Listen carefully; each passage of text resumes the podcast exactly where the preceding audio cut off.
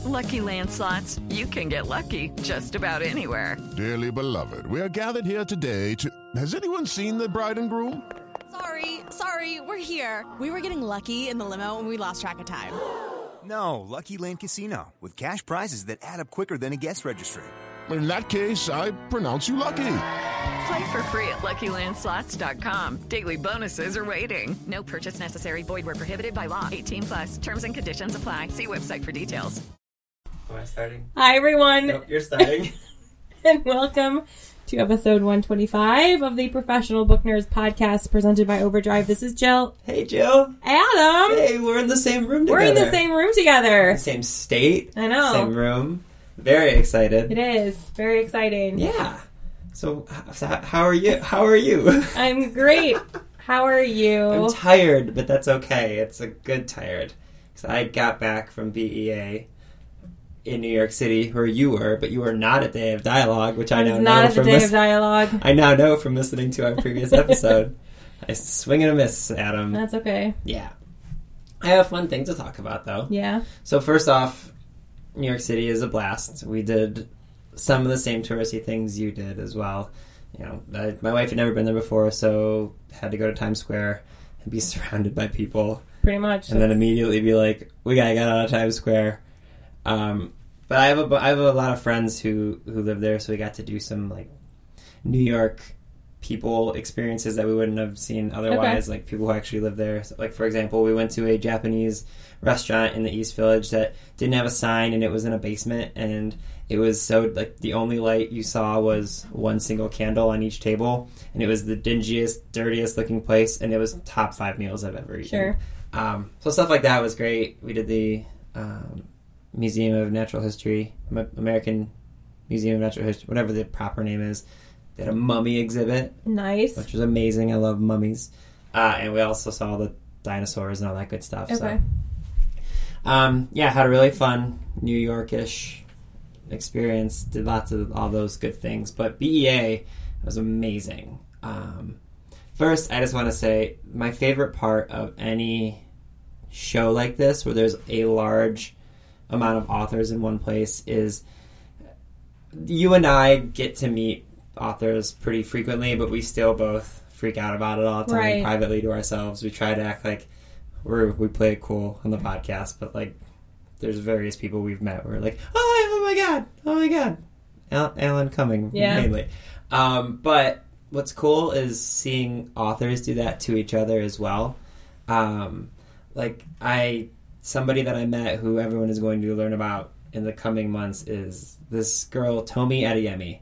Um, she wrote a series of books coming out called Children of Blood and Bone. They don't come out till January, so don't bother looking it up. They're not going to be in our show notes because literally it's not coming out for six months from now. Uh, she got a, it's very well publicized. She got a really big, like a record book deal and film deal for these books that haven't even been released yet. And when I was talking to her, it was just so cool to hear her talk about, say, like saying, I met Leigh Bardugo and I almost started crying, and I met all these different, and, and then I actually talked to Leigh Bardugo, and she's like, I met an author who I grew up reading and I started crying. Like, it's just cool to see these authors who are either very famous in the book world or are going to be, and see them fanboy and fangirl Mhm. over people as well. Um, a story I I have two fun stories I want to tell. Uh, one, the first night we were there, I was very fortunate. We got to sit down with um, some of our friends at Penguin Random House. Which this is a good time to talk about that because the author at the end of this episode is a Penguin Random House author who you spoke with, Sarah Dessen. It's probably in the show headline, It which is. it should be because she's a really big deal. Um, but we were sitting at this publisher's dinner um, at a table with all of these important people at Penguin Random House, and it was right in the front of this very large. It looks kind of like a wedding hall type of a room. You know, it's just like a fancy dinner, and we were right by this stage because there was going to be several authors who would be speaking, and I'm having this conversation with someone at Penguin Random House, and I'm literally like my back is directly in front of the stage, so I had to turn around and awkwardly stare up at people's nostrils. Right. Um, all of a sudden, this guy starts talking, and he's like, "Hello, ladies and gentlemen. Uh, I'd like to introduce myself, John Hodgman, to the group." And I was like, wait a minute, what? And I turn around, and John Hodgman, who, if you're not familiar, he was on The Daily Show, and he has an incredible series of podcasts. He was two feet from me, telling hilarious stories about himself because they had this author panel, but they didn't have a host other than John Hodgman. John Hodgman was the host, but John Hodgman also has a book coming out. so I guess instead of having someone bring him on, he just chose to introduce himself, Nice. which is hilarious. Nice. Um, so that was really fun, and got to hear a number of authors at this uh, speak at this like big presentation. And the cool part was several of the authors on the panel are going to be on our podcast in the coming months, which Nice. was awesome to see. I was like, hey, I know those people and their books. Um, so that was really awesome. And then the other thing that really uh, made tugged at my heartstrings is everyone knows how much I love Marieke Nijkamp. She was the first author that ever came on our podcast. She was the first author I ever interviewed. Um, the first time I interviewed her was a year and a half ago, and it was at ALA, and no That one. blows my mind. I know it's crazy. It was, it was literally eighteen No, months ago. I know, but it's just uh, it's crazy. Yeah. So the part that struck me as amazing about her story is when I interviewed her, her first book, This Is Where It Ends, hadn't even come out yet. And after we got done interviewing, uh, the publisher, the publisher, Sourcebooks, said, "Do you want a signed copy of her book?" And I was like, "That would be amazing." So I went over to her booth, and there was maybe ten people in line waiting to get a signed book. And she gave me a book and signed it, and it was I talk about all the time. I actually put it in a blog I wrote recently for Overdrive. Like it means a lot to me. Uh, so, flash forward 18 months, her book has obviously come out. She has written a second book that's coming out um, at the beginning of next year as well. Uh, she's a New York Times bestseller for over a year straight now. She's been on the New York Times bestsellers list. She was one of the headlining authors of the BEA Children's uh, Children's and Young Adult Author Breakfast. There was like a thousand people at this breakfast to hear her and several others discuss their books. I was just like, it was really cool to see her up there, and she was charming and wonderful, like she always is. And then after that, I my wife was with me, and I was like, I want you to meet Marieke. So we went over to the Sourcebooks booth, and there was this line wrapped around the booth, like multiple times. And so I go up and I find our uh, the person we talked to at Sourcebooks, Margaret, who's wonderful, and I was like, "Hey, how many people are here? And what's going on?" And she's like, "Marieke is signing her new book." And I asked her, I was like, "Well, how many people are in line?" And she's like, "We have several hundred copies of her book, and we're going to run out because we don't have enough." So seeing this massive line of people for her, and I was like, "Well, I don't want to bother her." And Margaret's like, "No, no, no, go say hi." Mm-hmm. So I just go tap her on her shoulder. I'm like, "Hey, Marieke, you have hundreds of people around you. I don't want to bother you, but I just wanted to say hello."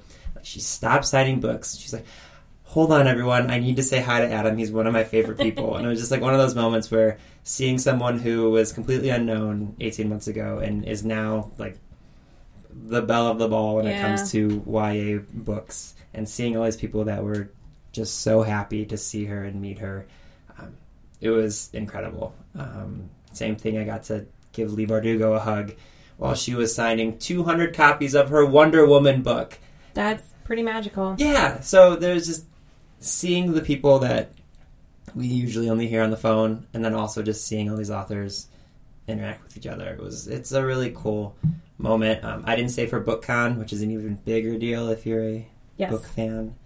Um, but if you have ever have a chance to go to an event like that, like maybe the American Library Association or Public Library Association meetings are in your area, you don't have to be a librarian to go to those. You can get passes to come and hear authors speak and, and get books signed. And I would highly suggest you try if they're ever in your area, just because it's such a cool experience. And you find out something that Jill and I find out all the time is like these immensely talented authors are just real people. And when we talk to them, you, know, you talk to Sarah Dessen Mhm. today, like you just find out these very famous, very talented, very well known authors are just sweet people who like talking about writing in their books. So Pretty much.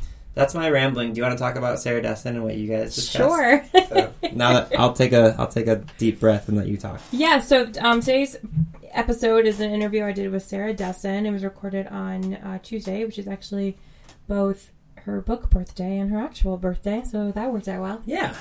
Um, so her new book is uh, out now. It's called Once and for All, and it's about a teenager who is um, works in the wedding planning business, and she and I talked about that, and then just sort of writing for young adults um, as well, and what that's like. And we talked about the community of of young adult Mm-hmm. writers, which is always so fun to see. It's amazing. They're like all besties. They're all best friends. Um, like it's just so, oh, what's the the new book that just came out? Um, when Dimple met Rishi. When Rishi met oh, Dimple. I know which one you're talking about. I'm Uh, not sure of the title. So the I think it's when Dimple met Rishi, or the other way around.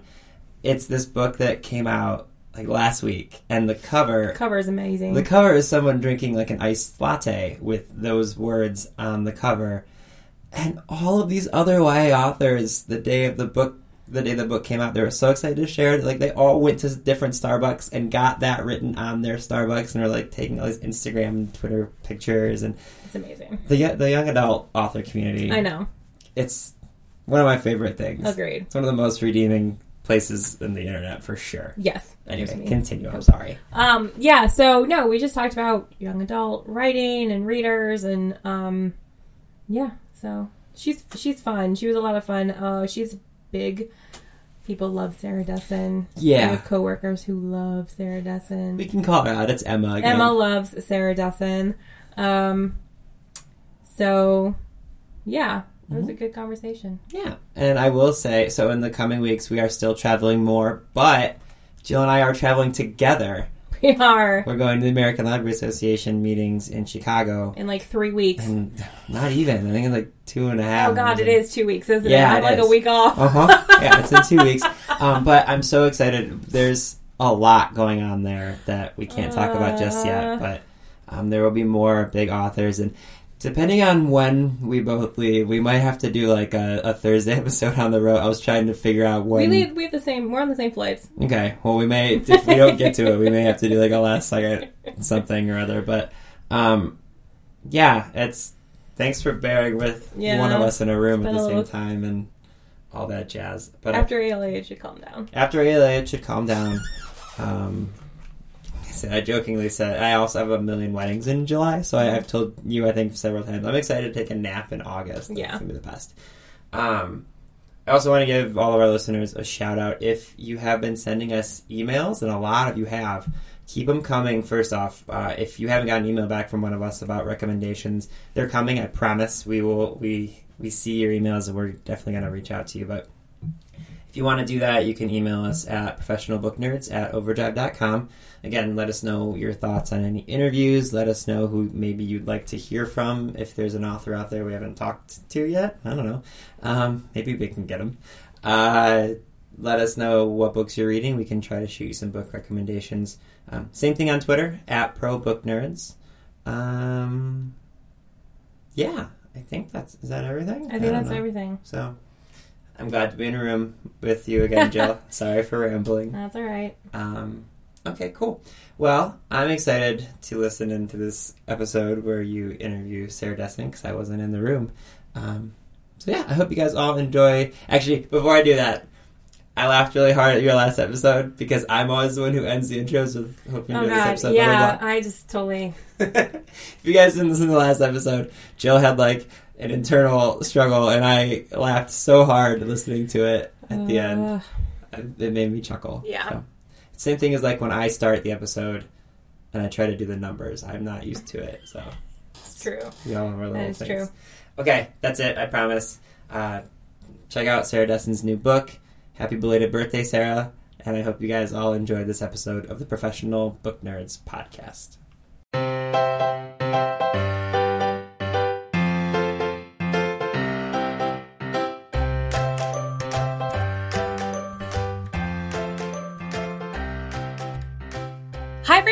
Welcome to this week's episode of the Professional Book Nerds podcast. This is Jill, and I'm joined by Sarah Dessen, who is the New York Times best-selling author of over a dozen novels for teens, which have received numerous re- awards and rave reviews. Her books have been published in over 30 countries and have sold millions of copies worldwide.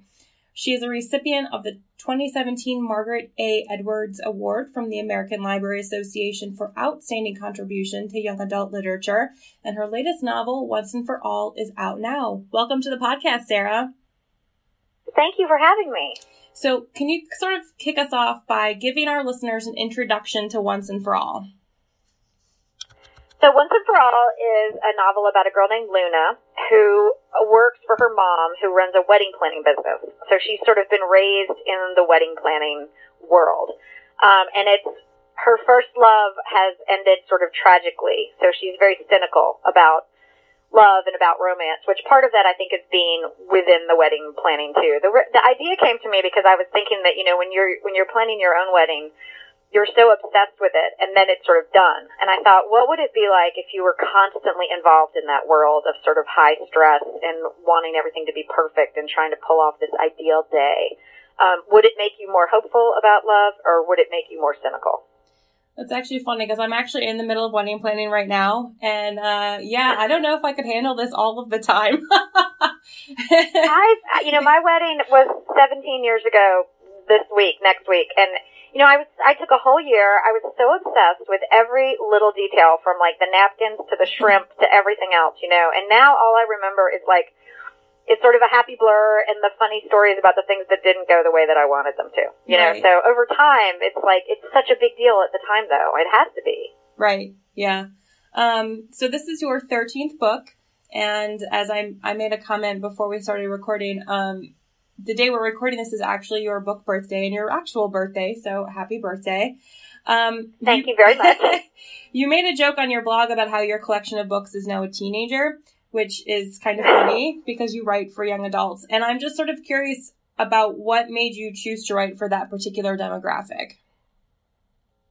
Well, to be honest, I kind of fell into it. You know, when I was in uh, college, I I was trying to write the kind of stories that everybody was writing in my writing seminars. You know, you get to college and, and you're free from sort of the rules of high school, so everyone's writing very dark stories with a lot of like people smoking cigarettes and dark trees against a dark sky. You know, heavy stuff and everything. That is very true. And I was trying to write those kind of stories, and um, it just they were terrible, you know. And then I wrote one story about the prom, and everybody really liked it. So I, I sort of fell in backwards, you know. I didn't I didn't enjoy high school. I, I couldn't wait to get out of high school. So there's a true irony to the fact that I still have one foot back in that world every day, pretty much. Um, but you know, the, I wrote a book with a 15 year old narrator. I did not intend for it to be young adult. I didn't even really know what young adult was. This was, you know, 20 years ago. And my agent said, I think this is young adult. And I was like, oh no, I'm a, I'm a serious adult author. And she's like, just trust me. Um, and she sold it to, you know, a teen, a, a children's book publisher, Viking Children's Books. And it's just been the perfect place for me. So I'm so glad that I ended up here. Um, but it, it sort of happened accidentally. your books often touch on you know teen romance but you also have much heavier themes within them like teen pregnancy substance abuse um, despite these topics though there is still a sort of lightness to your books and i'm curious how you as a writer deftly balance the comedy with the tragedy because you do it very well Oh, well, thank you. Um, well, I like a happy ending in a book, you know, and I think I can't read something that is just dark all the way through. I think you need the light and the dark. Um, and so I think, especially even as you're writing, you need that because in this book in particular, there's sort of a thread of tragedy that runs through it. I don't want to give away too much of the book, right but of course so you need the happier stuff to balance that out. I think whenever you're writing something dark, you have to have some lightness eh, eh, for the reader and also for the writer because otherwise it just gets so heavy. So, um, I'm, I'm flattered that, that you think I do that well because that's definitely a challenge, but I think I need it as much as the reader does. one of the things I love about the young adult writer community is that you guys are like this really awesome club that just kind of hangs out all together and is very supportive of each other's accomplishments. And I mean, you see it obviously in other um, writer types as well. But what do you think it is specifically about the young adult community? Because it's just so. It is. It's like this awesome club that like anyone can join, and I- I don't know. It's just so fun to watch, and I'm just I just don't know what it is about young adult writers that kind of makes that happen. Yeah, I think some of it, I don't know if this is still the case, but I think, you know, it used to be that if you wrote young adult, you were sort of seen as, oh, you know, that's children's books, or oh, that's writing for teens. You know, it was like the, the cool kids, the popular kids were the con- adult contemporary writers, you know, and we were sort of off to the side, you know, in our own little you know, lunch table. and I think that that bonded all of us, you know, and that we still, I think there's still some people that disparage, you know, teenage readers and just think, oh, well, it's not real writing. I mean, we've come a long way, you know, in that a lot of adult, esteemed adult writers are now writing young adult too. But like when I first started out, you know, there wasn't even a teen section at the bookstore. It was like my books were shelved with corduroy and Goodnight Moon, you know, um, and now everybody's realizing sort of the power of the teen reader. But I think in the meantime, we were sort of all off by ourselves and, and people maybe looking down their noses a little bit. And so that bonds you. Um, and I do think it's an incredible community, and I feel so lucky to be part of it. I mean, even today, you know, my book is out, and my phone has just been blowing up with people t- retweeting about it and stuff, just authors that I admire so much. And I feel very, very fortunate to be part of the community. It's actually interesting you mentioned the bookstore because I'm thinking about when I was in, in high school back in the late 90s and I worked at the public library in my hometown. And you had, you know, this library and the majority of it was taken over by adult books. And then the children's room had this entire separate room. And then the teens had a wall. like just like one, not even like a full wall, like a half wall. and now if you go, you know, I'm sure that was not uncommon, but now if you go to libraries, um, there are teens get their own room. Like people are, are recognizing, um, as you said, the power of the teen reader. I hadn't really considered that before. And I, you know, like, and Yeah, adults, adults are reading them, the YA novels too. I think that's becoming more acceptable as well. Yeah, I think certain books sort of broke down those barriers. Obviously, Harry Potter, Right. you know, um, which was a book that was written for I don't know, I don't know what you would say Harry Potter. I'm reading the books with my daughter right now. I don't consider them like a children's book. I don't consider them middle. I don't know what they Yeah. are, you know, but they were initially, you know, published by a children's publisher. And so there was that, and then there was Twilight, you know, which just a lot of adults read, and then The Hunger Games, and you know, The Fault in Our Stars. So I think that all of these books sort of broke down a lot of those barriers. But I, I agree with you. I mean, now there's a whole section of, you know, paranormal romance at the, at the bookstore, which, you know, th- th- there's a section just for that in the teen section. So it's become very, um, more, and I think the other thing that they realize at bookstores and at libraries is that teens do not want their books near the children's books. Like most bookstores now, you know, the teen section is away from the board books and the picture books and stuff. And I think that's very smart, you know, instead of having them all together. No, that's very true too. Right, because teenagers don't want to be seen necessarily reading what might be considered juvenile or like anywhere near that section. That's a good Right, point. as right. well. that's true. Um, so one of my favorite things about doing this podcast is I always like asking writers about their writing process. So you you mentioned sort of how this um, once and for all came about because thinking about wedding planning and doing that all the time. Um, you know, do you start with an idea and then kind of see where it takes it from there? Do you have do you start with a character? How do you like? What is your process for for creating a book? Well, usually the, the character comes to me first. And so for me, it was this idea of working for a wedding planner. Um, I had two babysitters that were planning weddings at the same time before I was writing this book. And they were very different weddings. One was very big Southern, one was more sort of cultural and, um, had a lot of rituals from a certain culture. And so I was struck by the similarities though and how worried they were about everything, you know, how much they had in common as much as the weddings were very different. So it sort of started with that and then the idea of how you would feel about the wedding planning.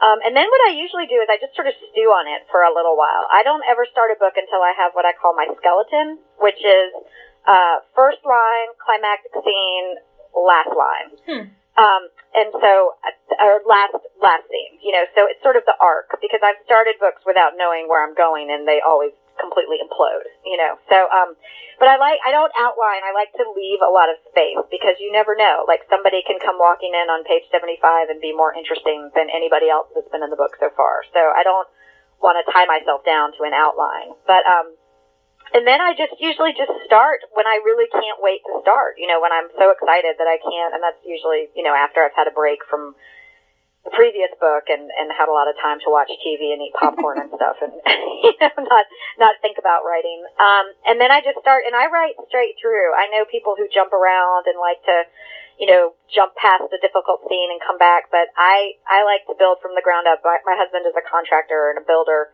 And so I always think of that, like you, you need to do your foundation and then you need your floor system and then you need your framed walls and then you need the second floor. Like I need everything to be able to support what comes after it. Do you have a daily uh, word goal? Do you write for a certain amount of hours every day? Do you write every day? I when I'm working on a book, I ideally am writing every day. Um, I don't do a word goal. I when I first started writing, you know, constantly um, after college, I had a morning job where I was an assistant to a local writer named Lee Smith, and then I had my evening job. I was a waitress at a restaurant called the Flying Burrito. Um, and so the only time I had was sort of mid afternoon. So I sort of have trained my brain that I write from like two to four or three to four thirty. Um, and that's just when I wrote every day. And then I would go to work. And, um, and I, that's still when I write because I've just trained myself that that's what I do. Um, and I don't really, I can't pay attention to numbers, but for me, it's like a good day is I sit down and I'm writing for a solid hour and a half. But that's about all I have in me, you know, and if things are going well, I'm writing the whole time. Um, but I've tried to do longer. I've tried to be somebody who writes all day, and I just can't do it. Um, at the very end of a book, when it's kind of like you're on the roller coaster and you get up to that last hill and you can see the whole, you know, track in front of you, then I'll write for several hours because I'm just so excited to finish. But um, for the most part, it's just plodding along my hour and a half a day, every day. Um, but you know, it, it works. It gets me there. You mentioned um, not starting a book until you sort of have your skeleton, which is the first line, the climactic scene, and the last scene. Have you ever had any of your books take dramatically divergent turns from that skeleton when you actually start the process of writing the book? Often the last scene is not the last scene that I think it's going to be, you know, but I think I need to have something there as a placeholder. I always compare it to like taking a road trip, you know. You usually don't just get in the car and drive. Like, I'm just going to drive. You know, you have a sense of where you're going. I'm going to the mountains. I'm going to the beach, you know. Um, and then you can sort of stop off here and there if something interesting comes up. Um, and so often, yeah, the last the last scene will not be what I think it is, or the climactic scene, you know, will will end up changing. And then there's some books that you know I write the whole book, and then my editor and I start talking, and and we realize that the whole second half of the book doesn't work. There have been a Mm-hmm. couple of those, and so I have to go back and and rewrite the whole second half. You know, um, Okay. and that's always exhausting and stressful. but but you know, I don't share what I'm working on with anybody while I'm writing which I think comes from being in like uh, college writing seminars where you had to hand in your work slowly and everybody just ripped it apart. So I don't show anything to anybody. My husband doesn't even know what my books are about until they're done. And um, so I Stephen King has a great quote where he says, you know, you write with the door closed and you edit with the door open. So my door is closed until it's all done, and then I send it off and, and I'm ready to hear feedback from people. I'm gonna shift gears slightly here. Um, I know that you have been open about your past and your a relationship you had when you were 15 years old with an, an older um, man, and that that experience was one of the seeds that kind of blossomed into your novel, um, "Saint Anything." I'm not gonna like sort of make you rehash all of that, but has that part of your past found its way into any other of your novels over the years? Well, I think I went through a dark time, you know, in high school. I was not very happy, you know, um, and yeah, we, we hung out, me and my girlfriends, you know, we had sort of this older group of guys. And you know, when you're a teenager, you feel like your parents are still treating you like a child, you know, and you feel like you're not a child, you're an adult. And so we had this group of guys that we knew who were in their early 20s and they treated us like adults, you know. Um, and so it, it wasn't like a relationship. He wanted it to be a relationship, but for me, it was sort of like, oh, this person thinks I'm interesting, and this person thinks I'm mature and everything, and then suddenly you're in over your head, you know. And and you know, at the time now as an adult, I can be like, you know, a 21 year old shouldn't really be wanting to hang out with a 15 year old, you know. Right. Um, at 21, I didn't really want to be spending, you know, all my best friends to be teenagers. Um, but I think when you're a girl in particular, you're raised to be sweet and to be nice and to not make waves and not hurt people's feelings and everything. Um, and so, yeah, I got in over my head in this relationship and I always wanted to write about it. Um, but I wasn't sure. It's hard for me to write about my own experiences totally. So I was able to sort of in Saint Anything, my narrator, Sydney, her brother's best friend is very similar, like just sort of this creepy. You just get a bad sense. I think as an adult now, if I meet someone who is creepy or you know I just have a bad vibe about, I'm like, okay, no, you know, and I'm Yeah. able to walk away and, and just shut that down. But I think when you're 15, you're still navigating how you deal with people, um, and and you want to you feel excited that somebody who's older is paying attention to you and and thinks that you're an equal, you know. But but then quickly you can get in over your head, as I did. Right. Uh, I think it, you know, listening to that and from the, the article that I, I read, the interview you gave, um, about that, where you go a little more into detail, that's certainly something that I think I and a lot of girls and women can sort of identify with as having sort of been in that position of wanting to feel wanted and, and getting maybe the wrong kind of attention, I guess. Um, Right.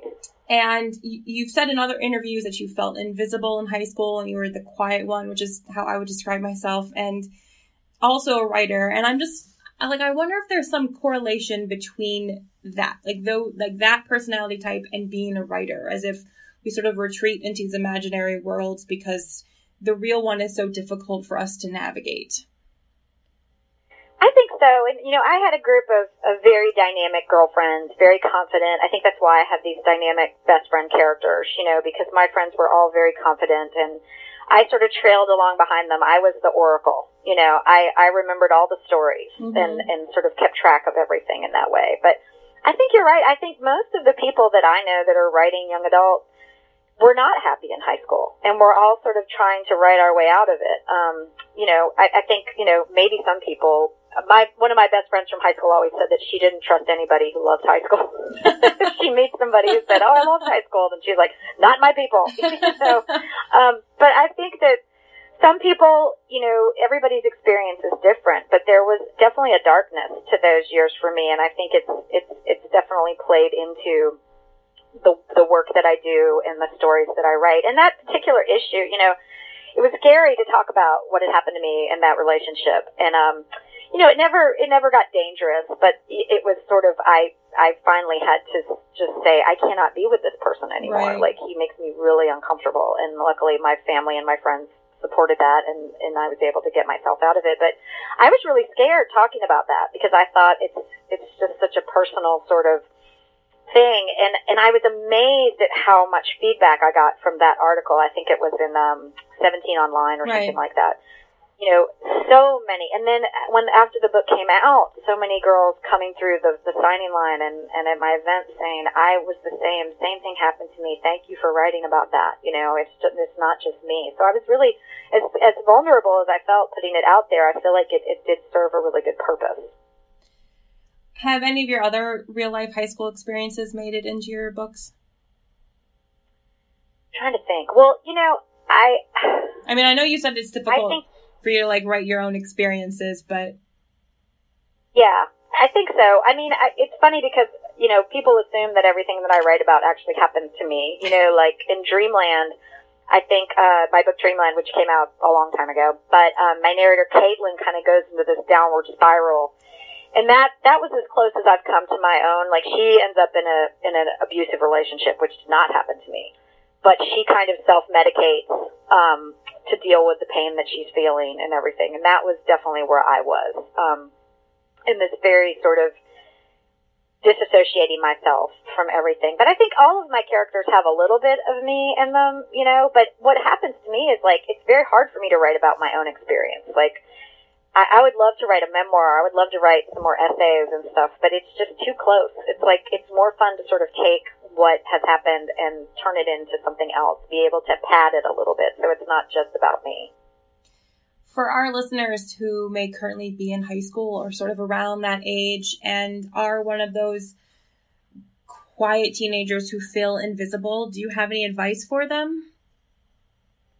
Well, I always say that, you know, if you don't have it all together in high school or you're not having a good time, that is so okay. It's not normal. You know, I think, especially with, I mean, we didn't have Instagram and, you know, social media, which like shows everybody having all this fabulous time. I can't even imagine, you know, and I always say to people when I go back and speak at high schools, I say, you know, high school is short and life is long. And, you know, there's so much pressure, I think, to like know what you're going to do in college and, you know, know what your major is going to be and think about the future. But you have time. It's okay. You know, I, I think I, I was such a mess in high school. I really, like, nobody thought that I would even, like, survive. and here I am, you know, and Yeah. I, I'm a happy person and I feel like things have worked out well, you know, so I think don't put so much pressure. Don't, don't feel like you have to have it all together. You have a lot more time than you realize. And this is just a very short period part, a a short period of what ideally is going to be a long life with a lot of opportunities. So just hang in there, you know, and, and, and, know that, that it does get better and that things, things do improve and you have a lot more time. It's not always going to be like this. It's wonderful. Thank you. So at the end of all of our episodes interviews, we have what we call the Nerd Nine, which are um, nine, uh, not really rapid fire, but don't put too much thought into them questions. Okay. Okay. So, what is the last book you finished reading?